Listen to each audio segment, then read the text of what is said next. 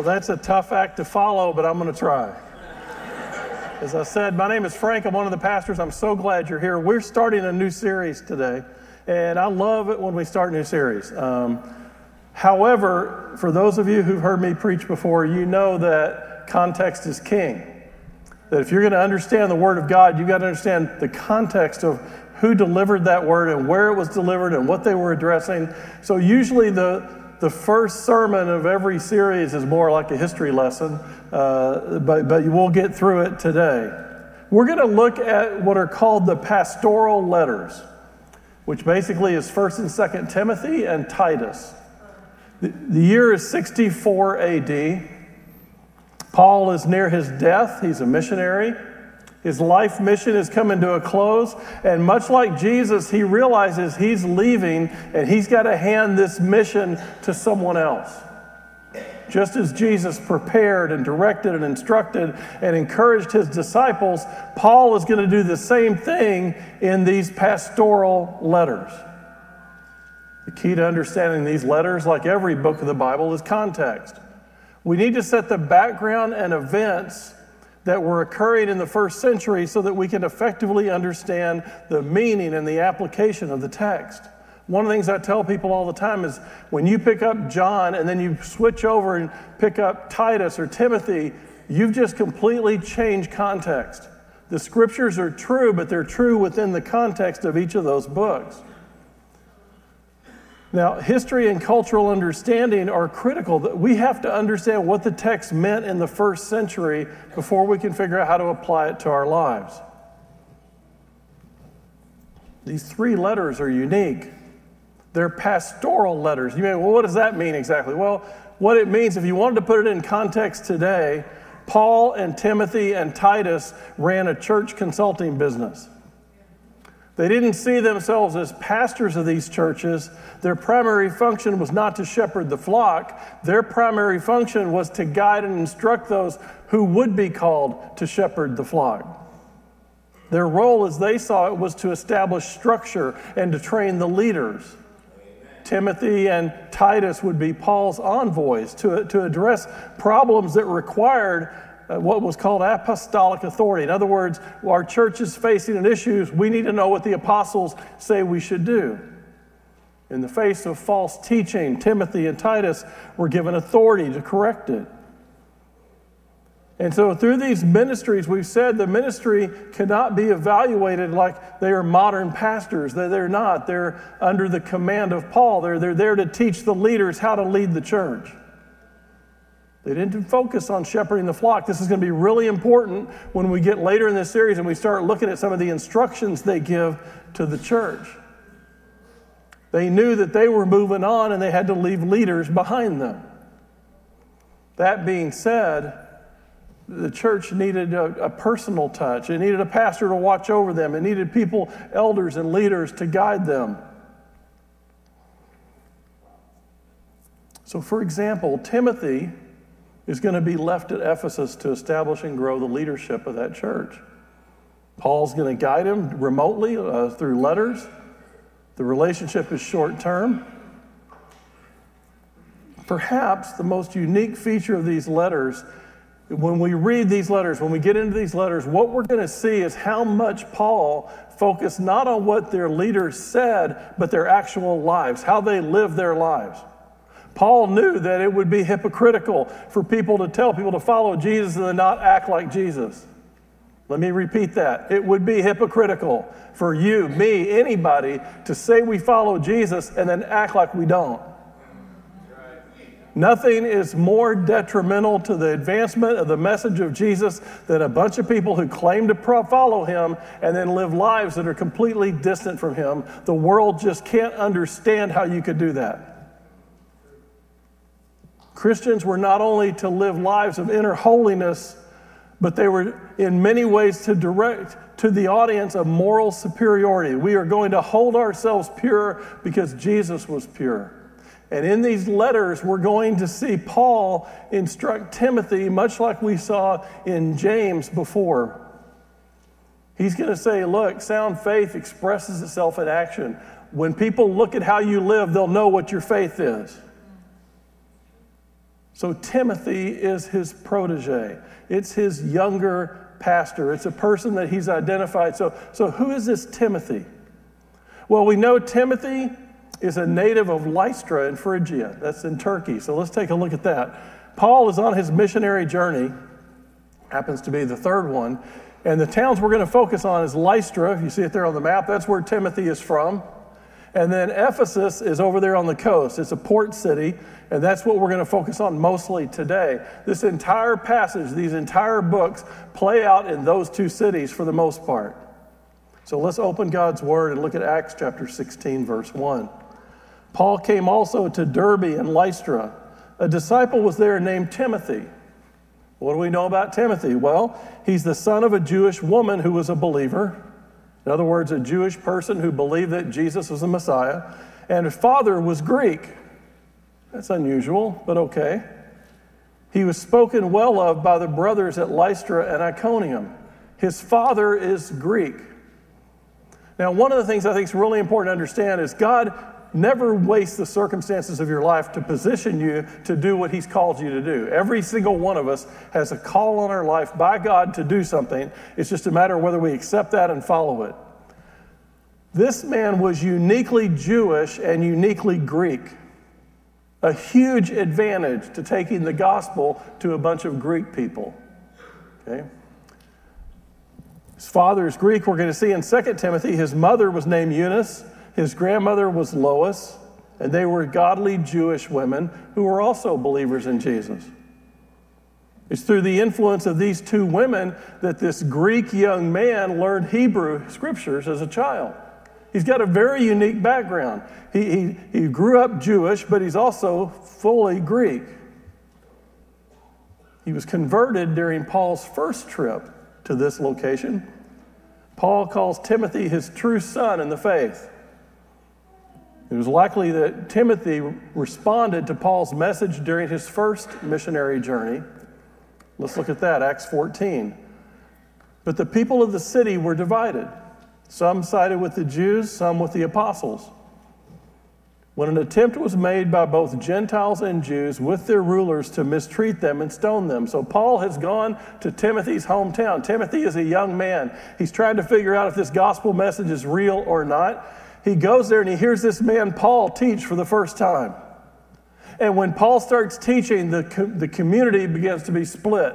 A lot of the, the Jewish people are like, this man's talking nonsense. A lot of the other believers are like, no, Jesus is the Messiah. And so they begin to want to silence him. The people from other towns came to Lystra and Derbe and to the surrounding country, and they continued to preach the gospel.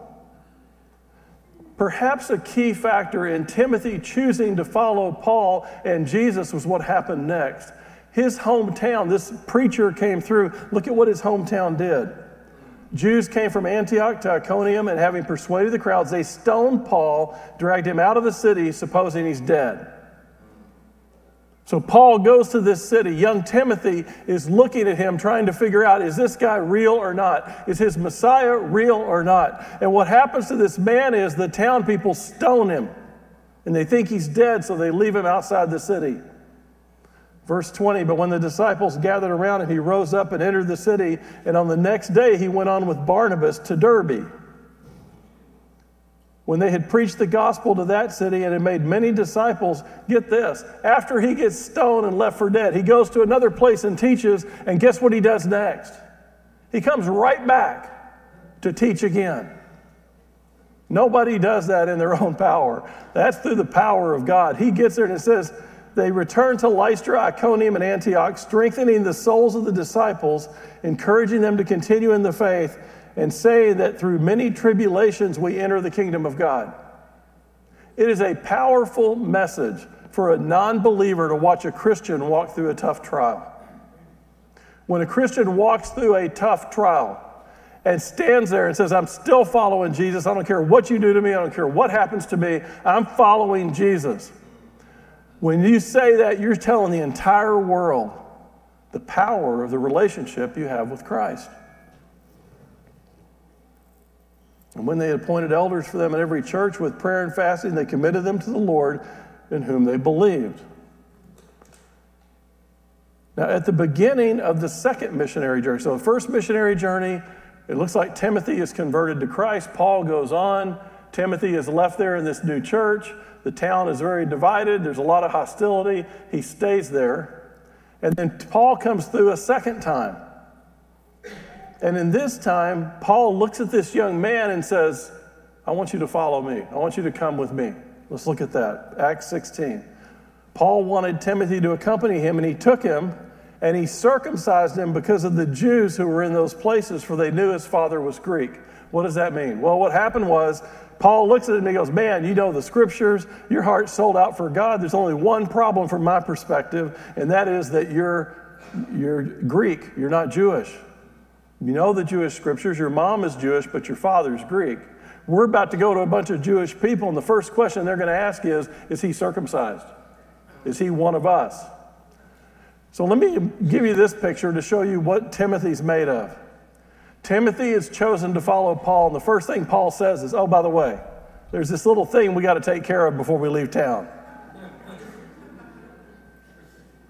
You want to talk about commitment? I don't want to make too much of a joke of it, but Timothy is committed. It says as they went on their way, through the cities. They delivered to them observance the decisions that had been reached by the apostles.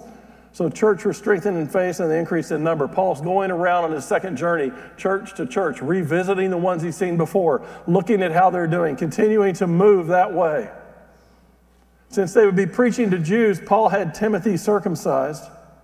The leadership of the church lays hands on him and sends him off, and they begin moving through places that we now know as Philippi, and Thessalonica. They begin to write letters.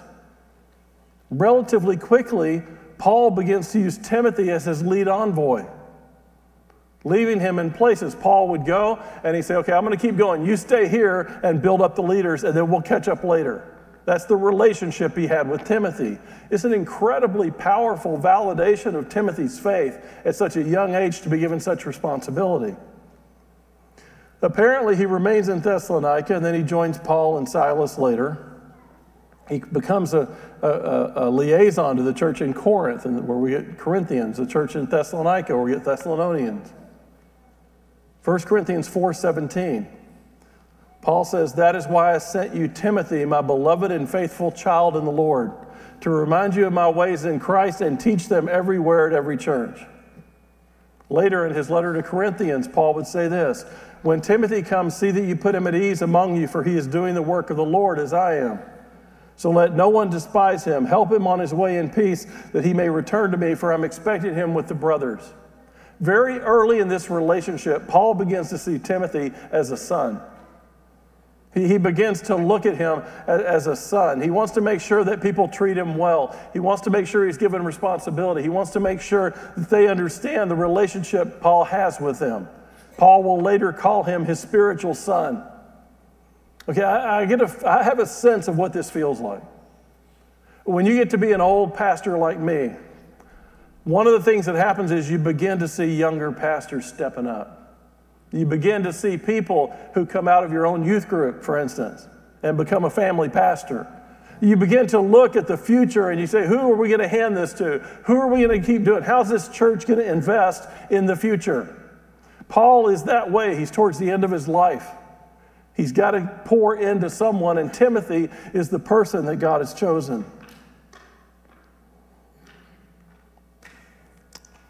Now, Timothy remains in Macedonia. Paul goes to Corinth.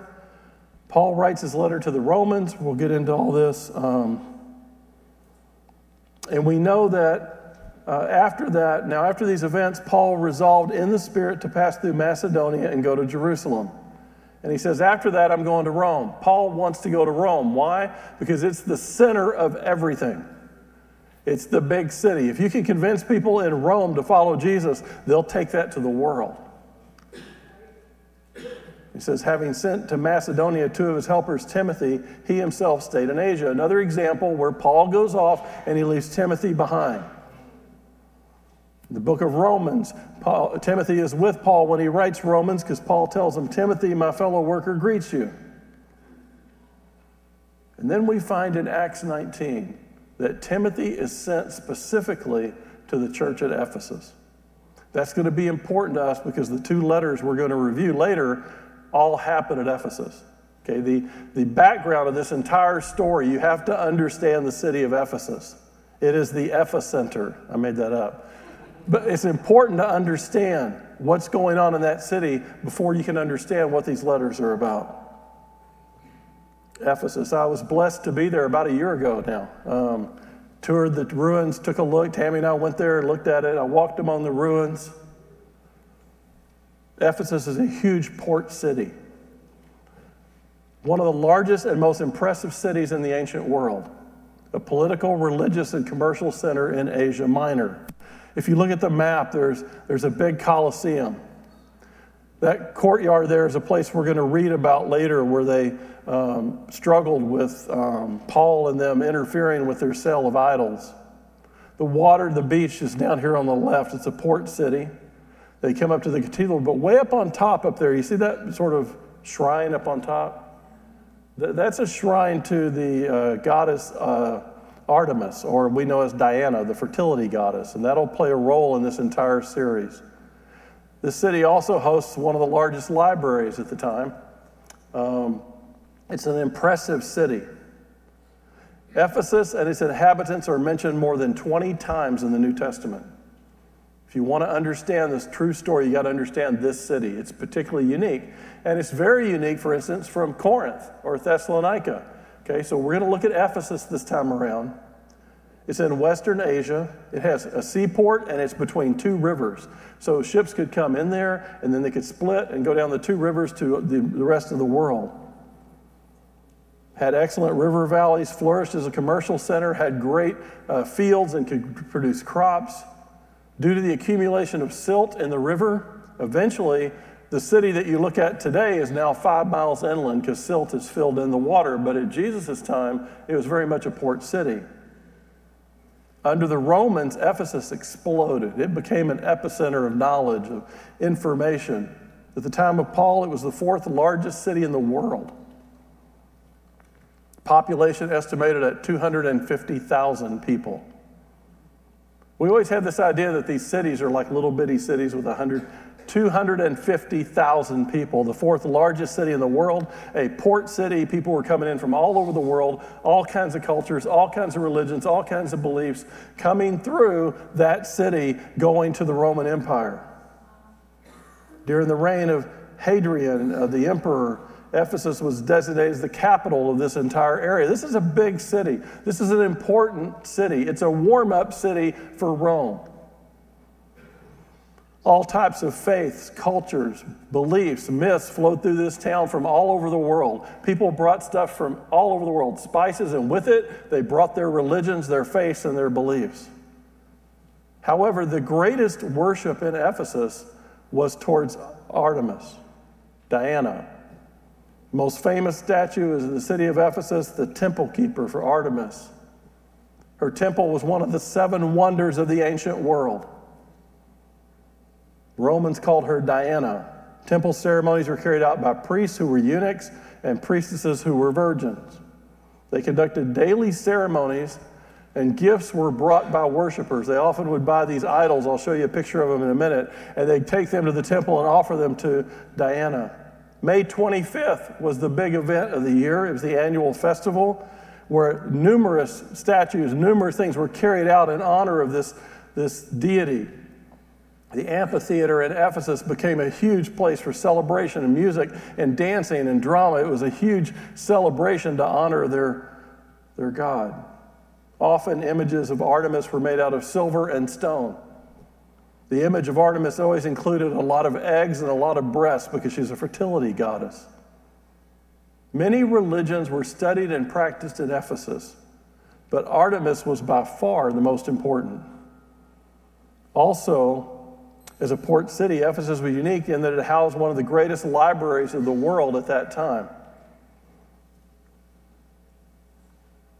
While many religions are studied and practiced, this is the remnant of the library. It was two stories, that's the front part. Uh, pretty amazing place to walk around. The city of Corinth, which is not too far away, I've always said is like the city gone wild. It's like Las Vegas. Ephesus is more like Harvard. Okay? When you read Corinthians, he's talking to Las Vegas. When you read Ephesus, he's talking to Harvard. Okay? See the difference? Ephesus was more sophisticated, it was more educated, it was more refined, it had theaters. It was a place where new thoughts were to be embraced and discussed. It's an important world shaping decisions are made. It was in Ephesus the next generation of great minds were trained a place where it could send these enlightened, trained people all over the world. Town was a hot spot of everything in many ways. It was the Rome of Macedonia. A quarter of a million people lived there, but millions traveled through there. Paul knew if he could create a, a, a, group of believers at Ephesus, if he could change this town, he could maybe change the world, and that would take him to Rome.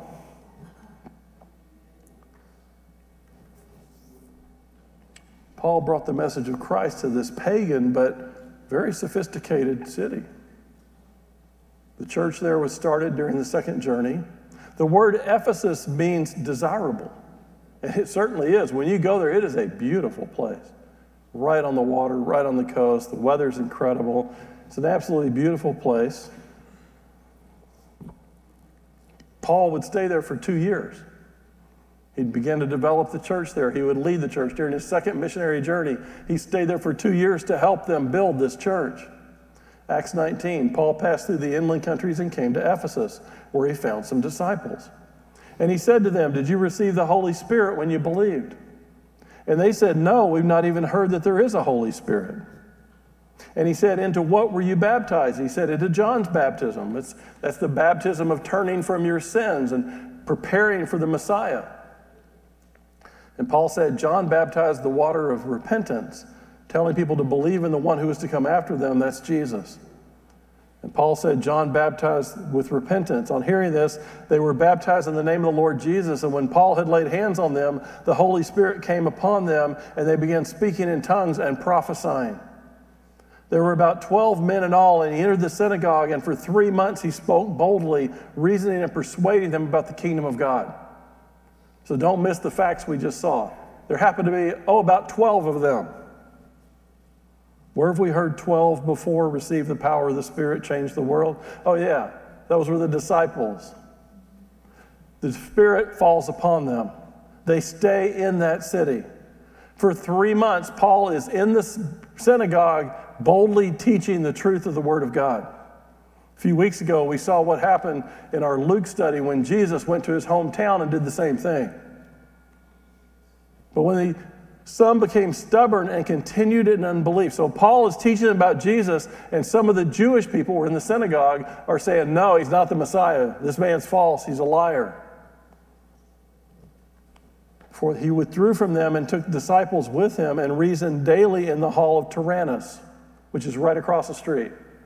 So what happens is they're in the synagogue and they get kicked out of the synagogue, and Paul's like, oh, okay. So they basically walk out, him and his 12 people, and they go across the street, almost next door to what was called the Hall, the Hall of Tyrannus. Why is that important?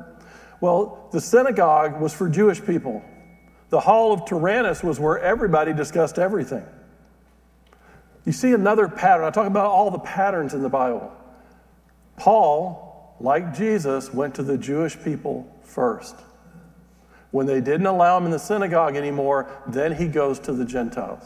You see that in almost every city that Paul goes to. So now they've kicked him out. Fortunately, they didn't stone him this time. They kicked him out and they moved him for two and a half years so that the residents of Asia, so get this, all the residents of Asia, what does that mean? All. Go back to the Greek, it means all. 250,000 people heard the word of the Lord, both Jews and Greeks. If he'd have stayed in the synagogue, it would have been a small number of Jewish people. We're in, we're in Greek land. But because he was moved out, because he was forced to move out, the gospel exploded. Another pattern we see in scriptures over and over and over.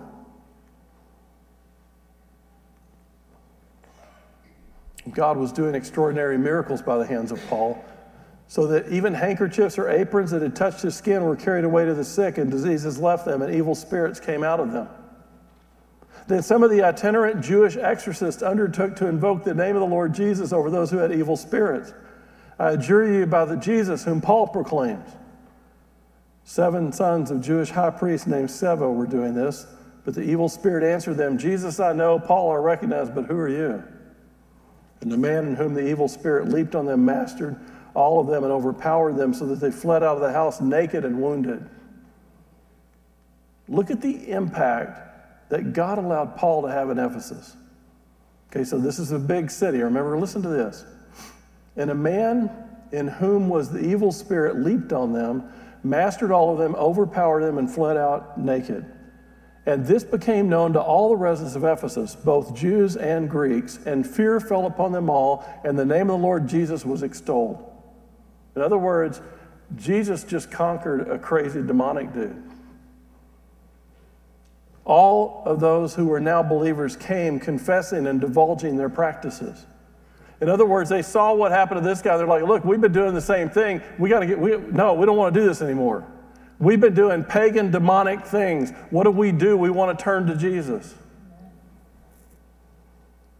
And a number of those who practiced magic art brought their books together and burned them in sight of all. And they counted the value of them, and it came to 50,000 pieces of silver. That's a lot of books. So picture it in front of the, one of the largest libraries in one of the most sophisticated cities in the world that follows Artemis the pagan and many other religions that are pagan. They burned their books and said, We're turning to Jesus. So the word of the Lord continued to increase and prevail mightily. Look at what God is doing in this city. The entire city begins to turn to Jesus. That's incredible when you think about it. Even more incredible when you realize the culture and pagan influences that were going on in Ephesus. May 25th, each year, the goddess celebrated Artemis. It was a huge market day for the merchants. There was a market, and this is basically the center of the market, and each of those were little shops as people would walk around, and they sold essentially one thing Artemis idols, Artemis trinkets. You think Disney perfected the junk gift stuff? No, it was done here first. Romans nailed that a long time ago. We go back to God's word. About that time, there arose no little disturbance concerning the way. In other words, concerning the teachings of Jesus. For a man named Demetrius, a silversmith, who made silver shrines of Artemis, brought no business to the craftsmen. These he gathered together, and the workmen in similar trades. He says, Men, you know that from this business we have our wealth. In other words, we're making all, all these fake idols. This is where we make our money. Almost all of Asia, Paul has persuaded to turn away, saying that these are gods made with hands, not real gods. And there's not danger not only that this trade of ours may come into disrepute, but the temple of the great goddess Artemis may be counted as nothing. That she may even be disposed from her magnificence, she in whom all of Asia and the world worship. Can you, I mean, don't miss what's happening here. Paul and 12 of his people and some new believers have gone into a city of 250,000 250,000 people and shut down their false teachings. They're false idols. You think you can't do anything as a church? Look at what they did. The town uh, the crowd said, Men of Ephesus.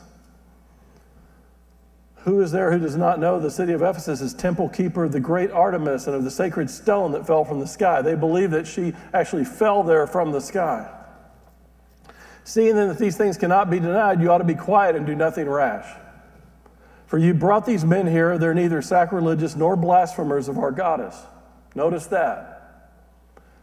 The men of God did not blast Artemis or the believers, instead, they showed them a better way. They weren't disrespectful. They didn't put them down for believing in this. They just showed them a better way. If therefore Demetrius and the craftsmen with him have complained against anyone, the courts are open, as are the proconsul. Let them take charges against one another. But if you seek anything further, it shall be settled in the regular assembly. For we really are in danger of being charged with rioting today, since there's no cause that we can give to justify the commotion. And when he said these things, they dismissed the assembly. So, so, what he's saying is look, these men, they've been with us for two years. They live reputable, moral, upstanding lives. They've respected you. You need to respect them. Yes, you disagree, but you need to respect them. It is here that Paul leaves Timothy as his envoy in Ephesus. So all this has gone on, and now Paul goes, okay, have a great time, manage this church, I'm out of here. It is soon after this that Paul's first letter to Timothy arrives. We'll talk about that next week. Paul says he urged Timothy to stay at Ephesus while he went to Macedonia, and then the third missionary journey begins. The reason is to instruct Timothy how to manage the church in Paul's absence. Timothy is still quite young. Paul spent two to three years in Ephesus. So the best date for the first letter of Timothy is probably between 56 and 57 AD. So he gets his first letter. So, so understanding all that's gone on in Ephesus, Paul leading the church while he's there, and he leaves Timothy, and then very shortly after that, he starts telling Timothy how to survive, how to lead the church in that circumstance. Timothy is not handed a softball here. Yeah, there's a lot of believers. Yes, there's a lot of people. Yes, the way is moving through the city. But the problem is, there's a lot of people against it as well, including every shopkeeper, and they've been rioting in the streets about this. Paul will eventually come back to this city. So he leaves Timothy there. Timothy manages the church. Timothy gets two letters from him. In the meantime, there's a letter from Paul called the Book of Ephesians that's written to those who are there. But then at one point, Paul comes back and he's on his way to Jerusalem. Here's what happens Acts 20. Now, from Miletus, he sent to Ephesus and called the elders of the church to come to him. And when they come to him, he said to them, You yourselves know how I lived among you the whole time from the first day that I set foot in Asia, serving the Lord with all humility and with tears and trials that happened to me through the plots of the Jews. Notice something here. The opposition that Paul felt in Ephesus was coming from the Jewish people. So he says, look, they treated, there, there's not a lot of indication other than the riot and those sorts of things that the, the pagan Gentiles were causing an enormous amount of problem. They decided to just let this play out. How I did not shrink from declaring to you anything that was profitable and teaching you in public and from house to house, testifying both to Jews and Greeks of repentance towards God and faith in our Lord Jesus Christ. And now, behold, I'm going to Jerusalem constrained by the Spirit, not knowing what will happen to me there, except that the Holy Spirit testifies to me that in every city imprisonment and afflictions await me. But I do not count my life of any value or preciousness to myself, if I may only finish my course in ministry that I received from the Lord Jesus to testify the gospel of the grace of God. Paul is headed back to Jerusalem. He knows this is the end. Something's going to happen there. The Spirit's already forewarned him. This is not going to be good. But on his way back to Jerusalem, he says, You know what? I want to stop by and see the elders of Ephesus.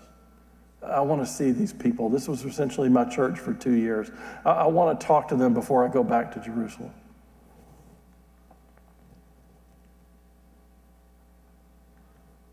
Now, behold, I know that none of among you whom I have gone about proclaiming the kingdom will see my face again. Okay, Paul's telling them, here's why I really came. Yeah, I wanted to see you, but here's why I really came. You see, I know I'll never see you again. This is the last time. I'm going to Jerusalem, and it's not good for me. Therefore, I testify to you this day that I'm innocent of the blood of all, for I did not shrink from declaring to you the whole counsel of God. In other words, I go with, with, with a heavy heart, but with a satisfied one. I preach the entire Word of God. I didn't back down from it. Pay careful attention to yourselves and to the flock, he tells the elders in which the Holy Spirit made you overseers to care for the church of God, which he obtained with his own blood. Now, notice he's not telling this to Timothy. He's telling this to the elders of the church that Timothy established there. Again, Timothy and Paul are consultants. Now, these are the leaders of that church. Here's what he wants them to know I know that after my departure, fierce wolves will come in among you, not sparing the flock. And from among your own selves will rise men speaking twisted things to draw away the disciples after them.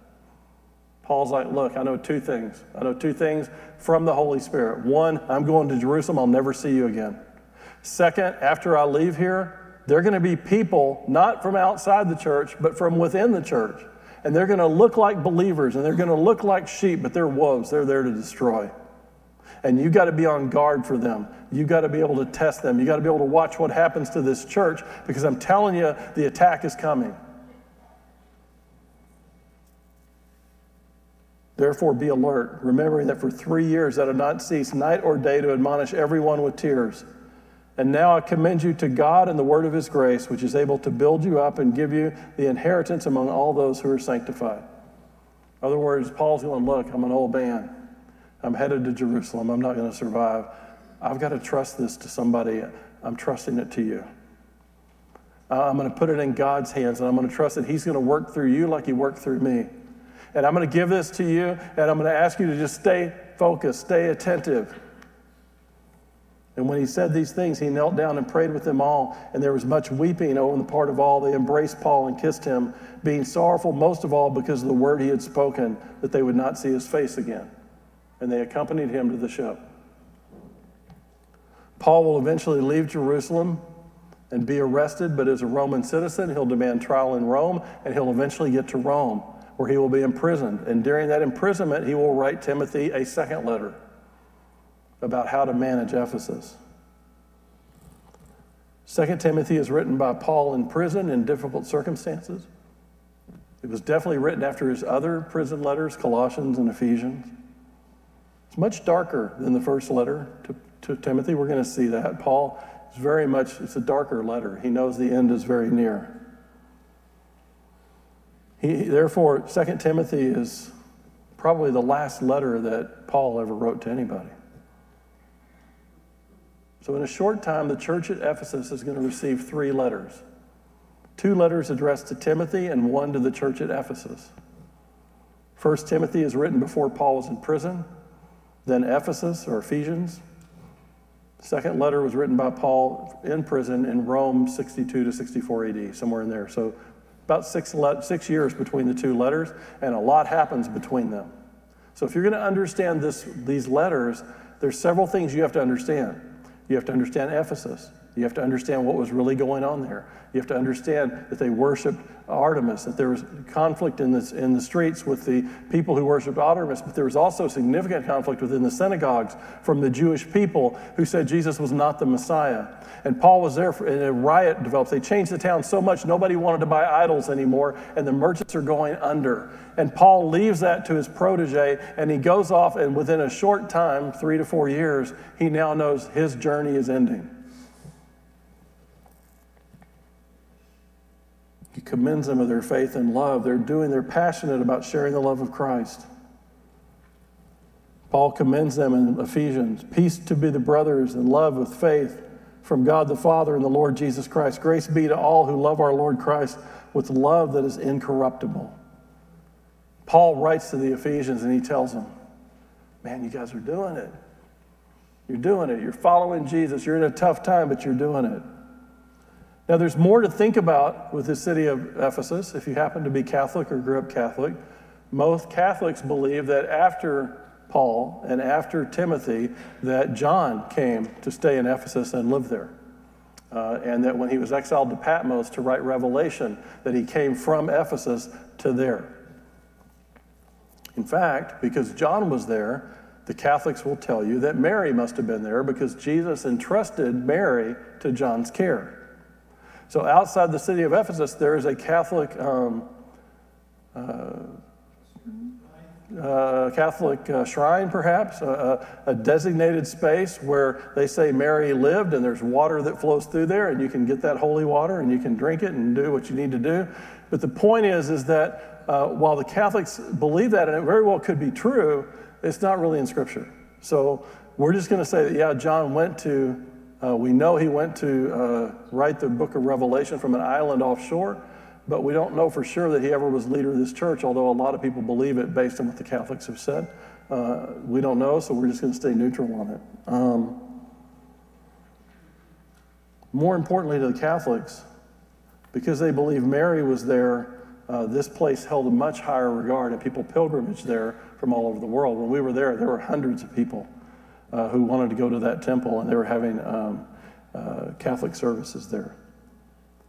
So Paul warns them wolves are coming, they're going to attack the church. This was probably the most effective Christian church in one of the biggest cities of the world, one of the greatest learning centers of the world. Paul warned them wolves are coming from within, they're going to destroy. Be on guard. So, how did this church do? What happened? Revelation 2, verse 1. To the angel of the church at Ephesus, write the words of him who holds the seven stars in his right hand, who walks among the seven golden lampstands. He's talking to the Ephesians. I know your work, your toil, and your patient endurance, how you cannot bear with those who are evil, but have tested those who call themselves apostles and are not, and found them to be false. In other words, Jesus is telling, look, you did it. Yeah. People came within your church, false prophets, not outside the church, within the church, and they presented lies, and you caught them. You were on guard, you watched them. I know you're enduring patiently and bearing up for my namesake, and you've not grown weary. In other words, you're doing it. You're, you're guarding the church. You're doing what Paul asked you to do. But I have this against you, he says, that you've abandoned the love you had at first. Remember, therefore, where you've fallen, repent and do the works you did at first. If not, I'll come to you and remove your lampstand from its place unless you repent. Yet this you have, you hate the work of the Nicolaitans, which I also hate. Who were the Nicolaitans? They were the people that said the church should look like the culture. They believed that the church should do everything it can to reflect the culture it was in. Jesus says he hates that. The church should never look like its culture. We should be set apart. We should be different. We should be living different lives.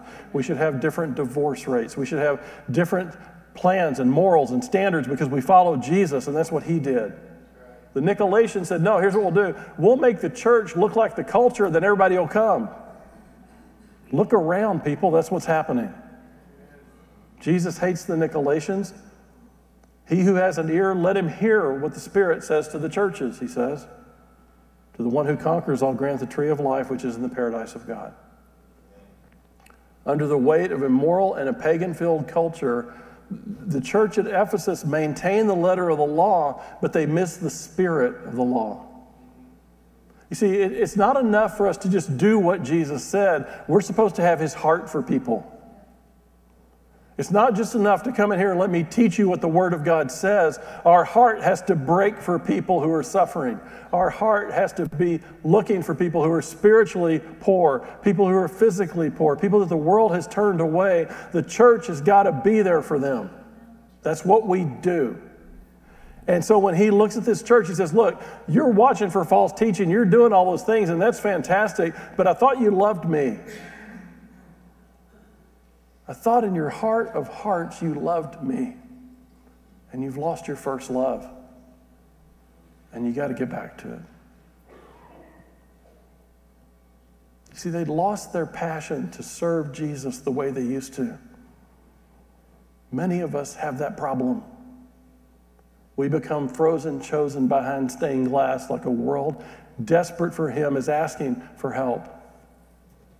We decide it's easier to look like the culture than to set ourselves apart and do what Jesus told us to do. Their actions showed they loved Christ, but their hearts weren't all in. See, it doesn't matter what you do here at this church. Whatever you do, whether you're serving, whether you're in the cafe, whether you're serving here on the worship team, it doesn't matter what you're actually doing. God's just looking at your heart. Do you love me? Are you serving here because you love me or because you think it makes you look good?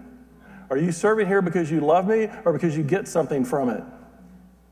And it doesn't just happen in the church. When you walk out of this building, are you loving the people around you because you love me? Do you even see them? Every person you lock eyes with, Jesus died for. They're waiting for someone to bring them the love of Christ into their dark world. They're worshiping false gods just like Artemis, doesn't matter which one it is, and you have the answer. And Jesus just says it's not enough to know, you have to have a heart to want to share. So, how did this church turn out? You may ask yourself. What happened to this powerful church at Ephesus? Well, I want to show you. Along one of the major walkways in Ephesus, you get to this place. And, and the way they built their place was they had a business of some sort on the bottom, and then they lived up above. Okay? And usually the bottom was made of stone, up above was made of wood, so that's why you don't see much up above here. But we come to this place. This place is unique. You can't see it on the stones yet, but let's just keep going. Let's go to the next slide. As you begin to look, you can almost see the faint outline. I'll show you a better picture of a cross. This particular home has all sorts of Christian symbols and crosses in the actual woodwork, in the actual stonework. Okay, if you look at this one, you look at it and you're like, oh, that's interesting. But then you look at the next picture, there's a cross in the center. When you look at this particular place, there's Christian symbols all over it. Okay, this is likely a place of the early church. It's not there anymore. What happened to the church at Ephesus? It's not there anymore. What happens when you go to Ephesus today? It's in Turkey, it's 98% Muslim. Can't find Christians there. It's not a port city anymore. It's not an important city other than tourism. All the Christians come there. We walk around the rubble. Isn't this wonderful? We're at Ephesus. No. It'd be wonderful if you walked into a church that was thriving and showing people Jesus. The story of Ephesus is that despite Paul, despite Timothy, despite perhaps John, these people lost their first love. And now their church doesn't exist. And Jesus says, I'll remove your lampstand. Guess what he did? He removed their lampstand. What's the message for us? We better get busy loving people. We better get busy loving people. It's good that we teach truth. It's good that I come up here and tell you things. But if your heart doesn't begin to love people, we've done nothing. Jesus says, apart from me, you do nothing. It is not enough to know the Word of God. You have to actually do the Word of God. We're going to look at two letters written to Timothy by Paul to this particular place. Timothy is Paul's envoy. Now that we understand where Timothy is and what's happened there, the letters will make a lot more sense to us when we begin to open them next week. As I said, 1 Timothy was written around 57 AD. Then the congregation got the book of Ephesus, or Ephesians, we call it. And then about three or four years later, in 63 or 64 AD, Timothy gets the second and last letter of Paul. We're going to begin studying 1 Timothy next week. I want to encourage you to look at these stories in the Bible this week. I want to encourage you to go back and look at this sermon again this week. Focus on the two letters to Timothy, focus on the book of Ephesians, and focus on Acts chapter 16 through 20. That's where all this picture comes together. You see, one of the problems we have when we study the Bible is we tend to look at everything separately. Oh, I'm in Acts now. So I'm studying the beginning of the church. Okay, well, now I'm over in Timothy. So I'm reading this letter about stuff about the church to Timothy. Oh, I'm over here reading about Ephesians. We have to bring them all together. They were all written in the same context, they were all written for the same purposes. When you understand the culture and content of what you're reading, the Bible begins to open up. Okay, without that, you don't see a difference between Corinth and Ephesus. Okay, now if I told you, hey, I run a church in the middle of Las Vegas, you would go, whoa, whoa, okay. Say to the church in Las Vegas, blah, blah, blah. And then I tell you, no, I actually run a church at the largest Christian university in the world. Oh, okay. My advice to that group might be different, right? Yet when we read the Bible, we read Corinthians and Ephesians the same? And the answer is they are true, but the letter was written to each of those congregations. What's facing the people at Corinth is different than what was facing the people at Ephesus. As a result, we have to be careful when we yank a scripture that's intended at Ephesus and pull it over and try to apply it to Corinth or to the entire church as a whole, unless the scriptures tell us to do that. And we're going to walk through that with First Timothy because he's going to have some very interesting things to say about leadership and about women in the church and, and all kinds of roles in the church. And we're going to look at each other and go, What? And you're going, yeah, that's what it says. And the big question is going to be is does that apply to all churches of all time or does that apply to the church at Ephesus? And we'll talk about that as we go. Paul had some incredible things he's going to teach Timothy through his writings, and God has a great deal to teach us. You see, our church is looking to the future and investing in future Timothys.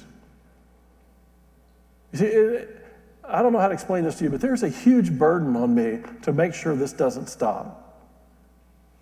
To make sure that whatever day God decides to silence me as a teacher, or y'all get tired of really long sermons, or whatever, that there's somebody to pick it up and hand it to. I believe the only thing that got Paul through the prisons was that he knew he had Timothy and Titus and others who would carry on after him. And you may ask yourself, why did he have those people? For one, well, two reasons. God chose them. Second, he invested in them. Our church is looking to the future and investing in one of my Timothys. During this series, we're going to ordain Grayson as our family pastor. It's during this series that we're going to have to look to the future as a church and say, are we willing to invest in this place still being here 20 years from now? Are we willing to invest to make sure that whatever happens moves on? I don't know about you, but I'm 62 years old. I could preach as long as God lets me preach. But here's one thing I know for sure within the next 40 years, I'm meeting Jesus. He's either going to come back or I'm going to die and be in front of him. It's not like you have all these years. All of us are going to meet him within the next 80 years, probably, depending on how old you are. I want to be able to look at him and go, look at our church. Look at how they love you. Look at how they care about people. Look at how they care for people the world has overlooked. Look at how they didn't invest in fancy buildings and all those kind of things. They invested in missionaries. And, and look at how they serve people. Look at how they went out in their communities and became Christians and lived different moral lives. And look, God, how much they love you. That's what I want to be able to tell them. That's what this series is about. Because here's the deal every one of you is a believer in Christ needs to have a Barnabas, a Silas, and a Timothy. You need to have someone that is ahead of you on the path and can walk you and guide you through what's happening. You need to have somebody alongside of you, like Silas, who's in the mission with you, sharing with you the same spiritual growth you're in. And then you need to have somebody that you're pouring into. You need to find your Timothys. Okay, and you may go, Well, I don't have anything to tell them. Really? I sat down with a new believer two months ago and had to show him how to find the book of John in the Bible. Think you could do that? There's always people that need to be mentored, always people that need to be taught. That's what this series is going to be about. I don't want us to get to the point where this was a great story that happened once. I don't want people to tear up this place and find Christian trinkets, little stones with crosses on them, maybe some. Uh, cars out in the parking lot that are so old and they still have the Christian racing sign on them the fish. Have you ever seen one of those cars driving slow? No. They're in a hurry. Anyway, to get to my point, what happens at this church, the impact we have on this community is ours. Okay, God's already promised victory if we stay in the mission, if we do what He asks us to do. So, in this series, we're going to look at what Paul had to say to this young man who would pick up the mantle and carry on the church. And in the same time, he's speaking to us as well. So, I want to ask you to invite your friends, your family, come back next week. We're going to pick up the book of 1 Timothy and begin to work our way through it. I don't know how long this is going to take, as you know. We're just going to start and go. But hopefully, after today, I've at least come, given you something to think about about how this letter fits into the context of Scripture and why this church is so important because I don't know if you noticed it or not, but we live in an area of about 250,000 people. We have some fancy libraries and places and theaters and things.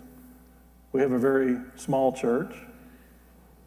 We have a lot of churches who are Nicolaitans, who are doing what the world wants to do. And we've been put in this place for this time, and our sign outside says that we're basically a bunch of misfits who are being transformed by the Word of God.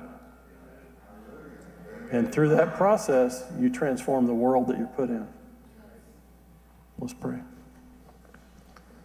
God, I thank you that we have people who went ahead of us.